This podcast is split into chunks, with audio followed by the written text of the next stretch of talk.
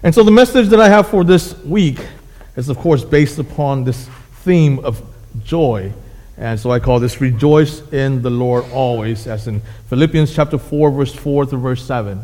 And many times when I read the book of Philippians, I often wonder to myself, how can the Apostle Paul be so joyful?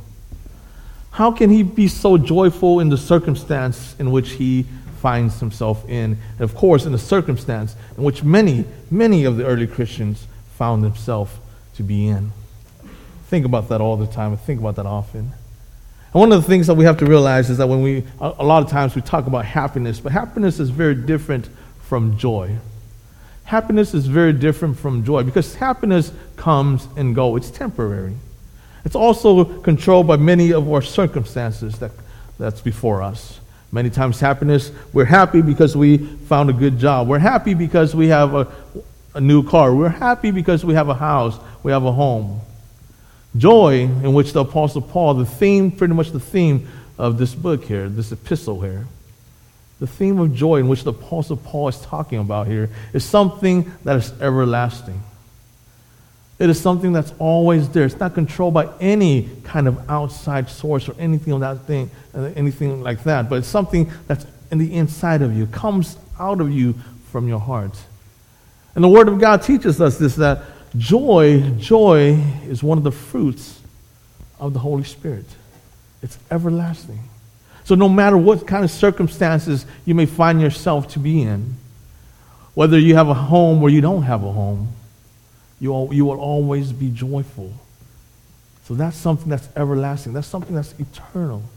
That's something that's permanent inside each and every single one of us. And so, under, so thinking about this and coming to understanding the Apostle Paul's circumstance in which he was reading, or in which he was writing this, this letter here, we see that the Apostle Paul was in jail. He was in jail awaiting him, his execution, in which he was going to be beheaded. Yeah, two, two years or so after the, his writing, you know, he, he was beheaded. And yet, in that circumstances in which he was chained up in jail, he was chained up in prison.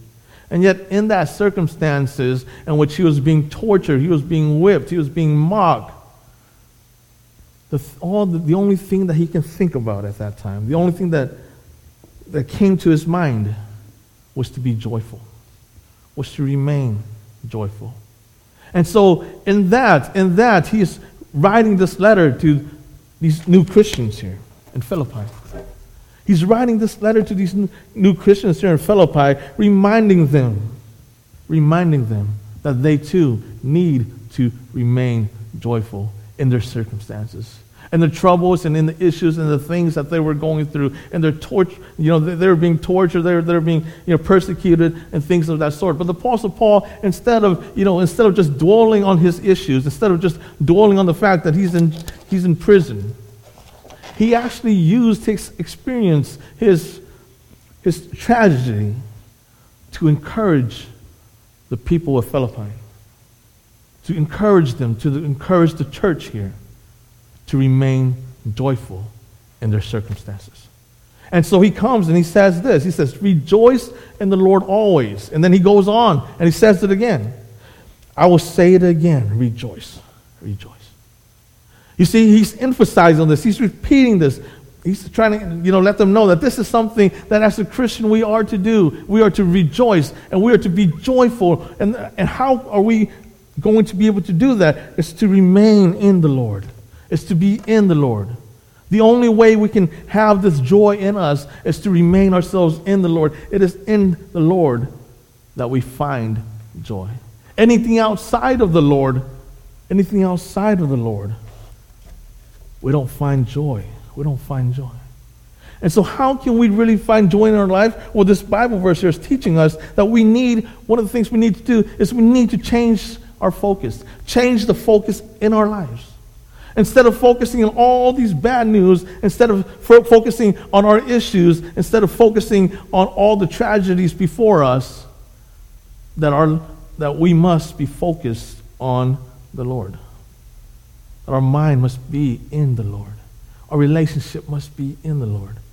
I know one of the things that often causes a lot of stress, a lot of negativity in my parents' life is that they love, they love to watch the news. Man, they're just glued to, to CNN, you know, glued to the news station all the time. Every time I come downstairs, because like I said, I work, I work from home, so my parents, they both live with me. And so when I come down from, from my office upstairs, I come down to the living room, they're there. They're always glued to the TV, watching the news, and always stressing out about the news, right? Because the news, what did they have? All, all they have is, you know, all these bad news, all these bad news that's on on, on TV. And so they watch that all the time and continue to stress over that. That's one of the things that we often, that often causes us stress is because we often focus on things like that. We often focus on the negative stuff. We often let the, all this negative stuff goes inside of us, go inside our minds, go inside our hearts, and then it, it just affects us, affects the way that we live our life. And we don't find joy because of all this negativity. We see in Matthew chapter 15 when Jesus was debating with the Pharisees. He was debating with the Pharisees about the disciples not washing their hands. And in this debate, Jesus says, What goes into a man's mouth isn't what defiles him. In other words, what we eat is not what defiles us, but what comes out. Okay, what comes out is what defiles us because what comes out is from the heart. It's from the heart. So, how did it get inside the heart? How did it get inside our minds? Because that's something that we pay attention to most of the time, right? We pay attention to all these bad news. We pay attention to all these negative stuff that's going on. Yeah, I went down. I went down to um, Alaska not too long ago. Have, you know, to visit the church up there too. We have a CMA Hmong church up there in Alaska. I went down, sit down a lot of their leaders and their pastor just to talk you know, talking to them. And, you know, a lot, of, a lot of them, they were so afraid at that time. They're, they're thinking that North Korea was going to nuke them, right? And so they're all, they're all saying, you know what, we don't want to live here in Alaska anymore. We, we want to move. We want to move back to California. And I said, of course, you're welcome back to California anytime. But a lot of people up there, they were so stressful back then. This was probably about a year ago or so when I went up to Alaska. A lot of times, these kind of things really stress us out. A lot of times, you know, when we pay attention to so much bad news in our lives, it really sets a negative pattern in our life and it really affects us and we can't find joy anymore. And so the Apostle Paul is saying here, you know, instead of focusing on this, rejoice in the Lord. Rejoice in the Lord. Focus on the Lord. Don't focus on your trouble. Don't focus on these negative news. But instead, learn about God.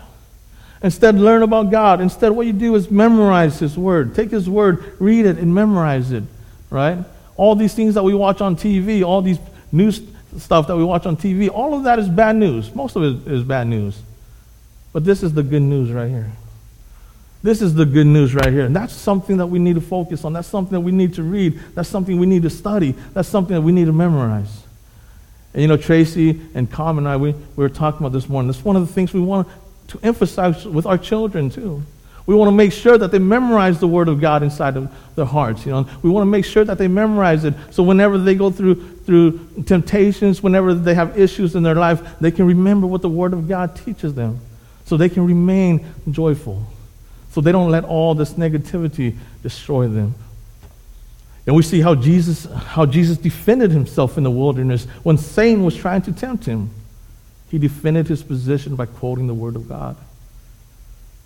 See, he was able to remain uh, faithful. He was able to remain strong in the faith by quoting the Word of God. So this is something that we as Christians we need to do is really focus on this. Really focus on just memorizing the Bible verse. I know this guy and um, this older Hmong gentleman in uh, Wisconsin. He's got the whole Gospel of John memorized from front to end. The entire Gospel of John, imagine that. If you go, well, he, he has it memorized in Hmong, of course. And when you go talk to him, he can, you know, he can, you know, he can just say every single word in the Gospel of John. And a lot of times it's because a lot of the, the older Hmongs, the way they, the way that they, they're educated is, is through a lot of, you know, uh, memorizing, right? It's through memorizing things. And so when we go to Hmong funerals and things of that sort, the person that's conducting the Hmong funeral they have to memorize every single word in a Hmong funeral for three days. Okay? And so when they're coming up and they're, when they're doing their, um, when they're doing, you know, their, their spiritual stuff, when they're trying to uh, lead the deceased into the, the afterlife, They're always saying the same thing. It's always the same thing, but they have it memorized so well. For three days, three days of service, everything is memorized. It has to be memorized. And so when they become Christians, you see, so when the older folks in the Hmong community, when they become Christians, it's easier for them to take the Bible and memorize it. Us younger folks, you know, we can't memorize. You know, we, it's, it's, it's hard for us, right? Because we're not used to that. It's hard for us to memorize it. But this is something that's very important for us. Is that one of the things for us to really do to find joy, everlasting joy, is just to remember and just to memorize the Word of God. Keep that inside our hearts so whenever we face temptations or anything of that sort, we can know what the Word of God teaches us. Not only that, what the Apostle Paul is teaching us is that we are to focus on encouraging others. You see, the Apostle Paul saying here in this book, instead of focusing on his issues, he's focusing on how he can encourage the Christians at that time. So that's what he was focusing on. It says in, in chapter 1, verse 3, the Apostle Paul says, I thank my God every time I remember you. So he continues to thank his God for them. And not only that, in chapter 4, verse 5 here it says, it says that we are to show gentleness. We are to show gentleness to all people. Show gentleness to all people. And this word gentleness here in the Greek really is really talking about withholding, withholding, uh, withholding justice. I, I suppose we can say it that way. In other words, just forgiving people. Instead of always going by the law, right? Always going by the law, the word, you know, the word of the law, instead of always going by that, having the wisdom to know when to let that go. So that's pretty much the Greek word about gentleness, that's, that's what it's talking about. Having the wisdom to, to know when to let that go. When you don't always have to apply the law all the time to people. Okay? So it's, it's, it's a lot about it's, it's a lot about forgiveness. It's a lot about forgiveness. Learning how to just forgive people. Even when the law is in your favor, even when the situation is in your favor, that you still forgive people. You still forgive them. And that's what, that's what Paul is talking about here with the idea of gentleness. It's just forgiving people. Because when we forgive people instead of holding grudges, it works out for us. You know, if you, if you don't forgive any, if you don't, don't forgive people, and if you're always sit, sitting there holding a grudge against somebody, the only person that you're hurting is yourself. Yeah, you're just hurting yourself. Because that person who you whom you've seen that that person has done you wrong, but that most of the time that person has no idea that they've done you wrong. And so, so they go on and you know they go on with their life and you can't forgive them and you continue to hold that grudge against them and you're the one that's hurting. You're the one that's suffering if you can't let it go. How many times when, when we hold a grudge against people, what do we do? We, we stay up all night just think about that issue, right? Just stay, stay up all night. You can't go to sleep. You're just staying, you know, stay awake all night just thinking about that person. You know, this person has done this to me, that person has done this to me. And you hurt yourself. You don't hurt anybody else but yourself. And so the idea of gentleness, the idea of forgiveness that the Apostle Paul is talking about here is just forgiving others so that you, for yourself, also for yourself, right? To help yourself get over these things and not hold grudge against people. And he's not only talking about you know, forgiving Christians, but what he's actually trying to emphasize here is to forgive people outside of the church also. Other people, not just those within the church. And the reason for that is because the, the persecution that they were facing at that time was coming from people outside of the church. And so Paul was trying to emphasize on that, that not, not only do you forgive people inside the church, but what's, more, what's most important is that you also forgive those who are outside of the church who are persecuting you, who are against you. And so that's what Paul wants us to really understand. And that's how we find joy. That's one of the ways in which Paul is trying to communicate here to us about how we can find joy in the Lord. It's just forgiving people, being gentle to them, focusing on God. And he also go, goes on and he emphasizes and he talks about the Lord being near to us. And there's two points that Paul is trying to say here. The point, point number one is that he wants us to recognize that the presence of God is already with us, that He is near to us. Okay? That that's how we find, that's how we find joy, is that recognition that God is always with us all the time, no matter where we are at, no matter what we are going through.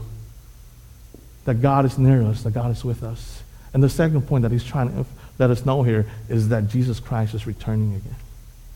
So there's two points that Paul is trying to make make here when he says the Lord is near. Is that one is that re- you have to acknowledge and you have to know that God is near you all the time. His presence is always near you. And the second thing is that he will come in victory on your behalf.